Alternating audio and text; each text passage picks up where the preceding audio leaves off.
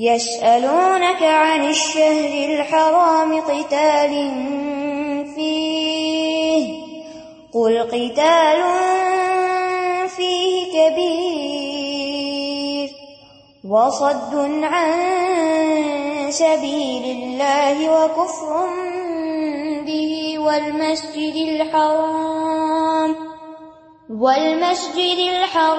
وإخراج أهله منه أكبر عند الله والفتنة أكبر من القتل ولا يزالون يقاتلونكم حتى يردوكم عن دينكم إن استطاعوا ومن يرتد منكم عن دينه فيمت وهو كافر فأولئك حبطت أعمالهم في الدنيا والآخرة وأولئك أصحاب النار هم فيها خالدون. پھر فرمایا یسألونک عن الشہر الحرام قتال فیہ، یہ آپ سے پوچھتے ہیں کہ حرام مہینوں میں جنگ کرنا کیسا ہے. قل قتال فیہ کبیر، کہہ دیجئے اس میں جنگ کرنا بہت بڑا گناہ ہے. حرمت والے مہینوں میں جنگ نہیں کرنی چاہیے. اصل میں اس کے پیچھے ایک واقعہ تھا. رجب 2 ہجری میں نبی صلی اللہ علیہ وسلم نے 8 آدمیوں کا ایک دستہ نخلا کی طرف بھیجا تھا، جو مکہ اور طائف کے درمیان ایک جگہ کا نام ہے، اور اس کو صرف اتنا کہا تھا کہ جا کے قریش کی نقل و حرکت کو دیکھو اور آئندہ ارادوں کے بارے میں معلومات لے کر ہم پہنچاؤ. لیکن کسی جنگ کے لیے آپ نے نہیں کہا تھا، نہ کسی جھڑپ کے لیے کہا تھا. تو ہوا یہ کہ راستے میں لوگوں کو قریش کا ایک تجارتی قافلہ مل گیا، تو انہوں نے اس پر حملہ کر کے ان کا ایک آدمی قتل کر دیا اور باقی لوگوں کو پکڑ کر مال سمیت مدینہ میں آ گئے. اور یہ کام اس وقت ہوا جب رجب ختم ہو رہا تھا اور شعبان شروع ہو رہا تھا. تو رجب چونکہ حرمت والا مہینہ ہے، تو اس لیے انہیں پتا نہ چلا ابھی حرمت والا مہینہ باقی ہے، اور غلطی سے یہ جھڑپ ہو گئی. اور نبی صلی اللہ علیہ وسلم نے اس کی اجازت بھی نہیں دی تھی، اور جب آپ کو پتا چلا تو آپ نے اس عمل کو ناپسند بھی کیا.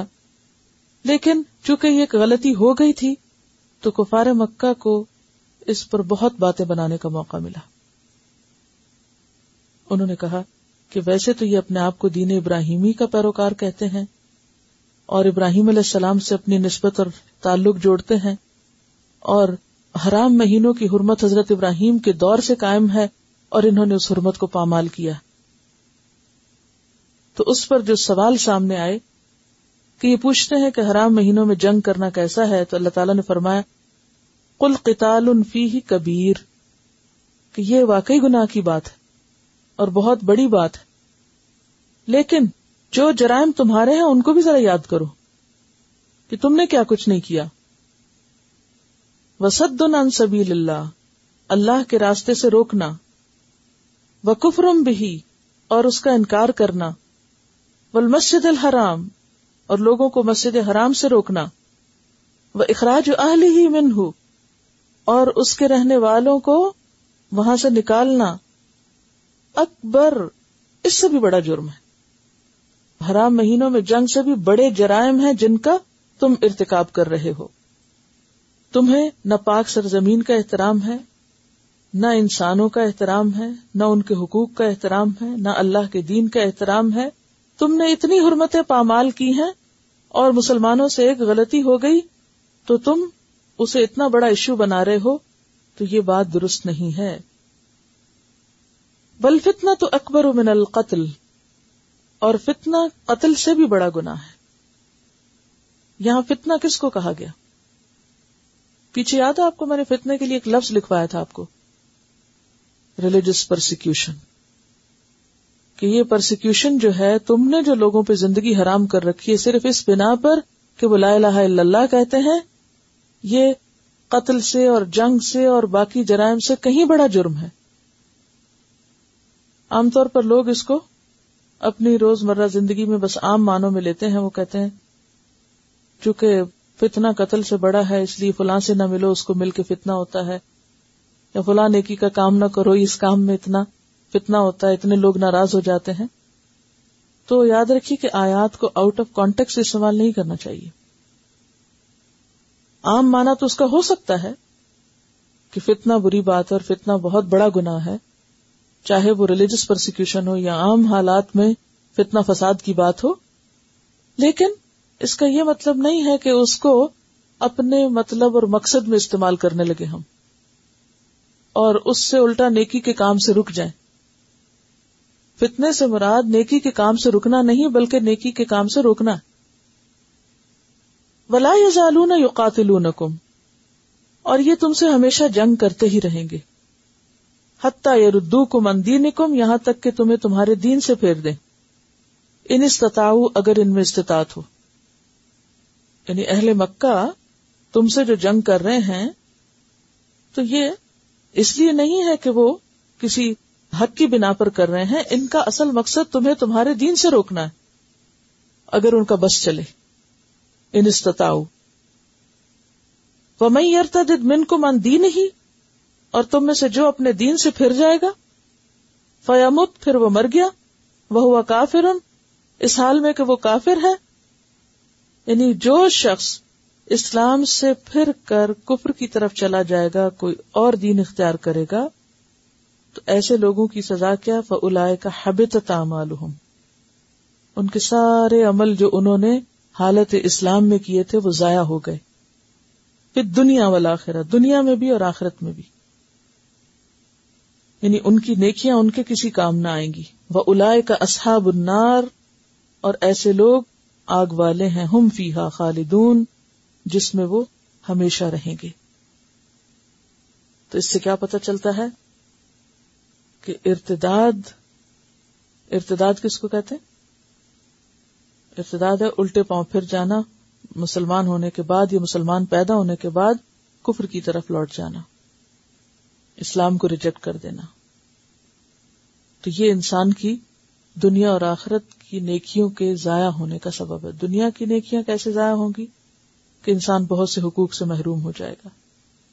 یعنی دنیا میں کیا کچھ انسان کا نقصان ہوگا, مثلا بیوی سے اس کا نکاح ختم ہو جائے گا, بچوں سے ایک طرح سے تعلق ختم ہو جائے گا, میراث کا حق ختم ہو جائے گا, پھر اسی طرح جنازہ وغیرہ اور باقی چیزیں جو ہیں وہ نہیں ہو سکیں. اور آخرت میں تو ظاہر ہے کہ یہاں واضح طور پر لکھا ہوا ہے کہ وہ ہمیشہ ہمیشہ کے لیے آگ میں رہیں گے.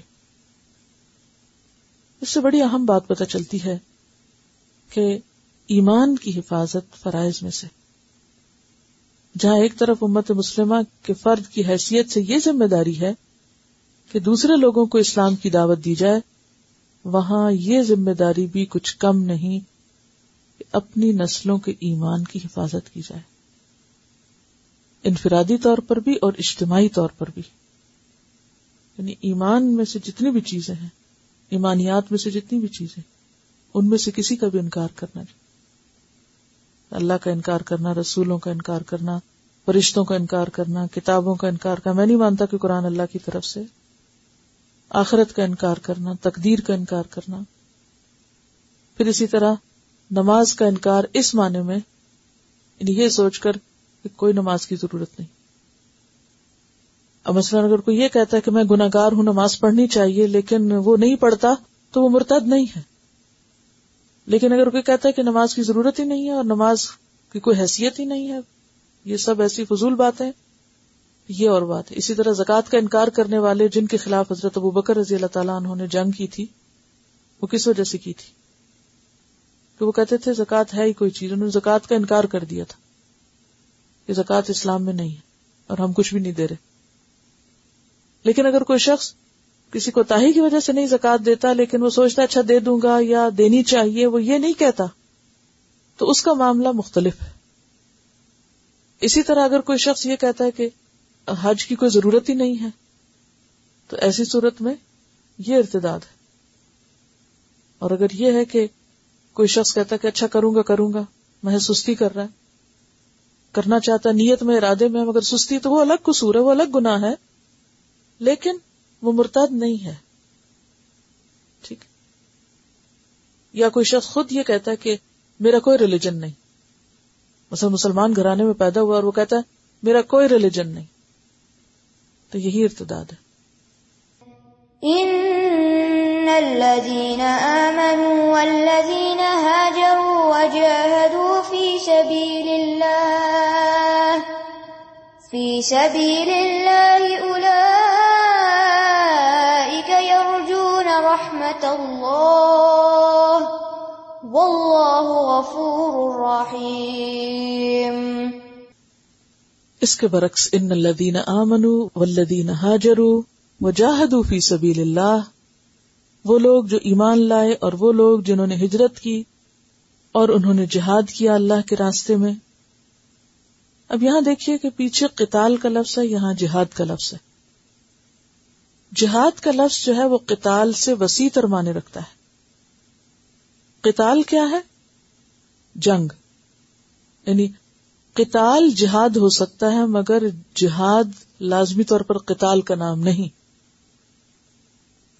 جہاد کے لفظ کو مس انڈرسٹوڈ کیا گیا، یعنی کہ صحیح طور پر سمجھا نہیں گیا. جہاد اصل میں جہد سے ہے، کوشش اور طاقت.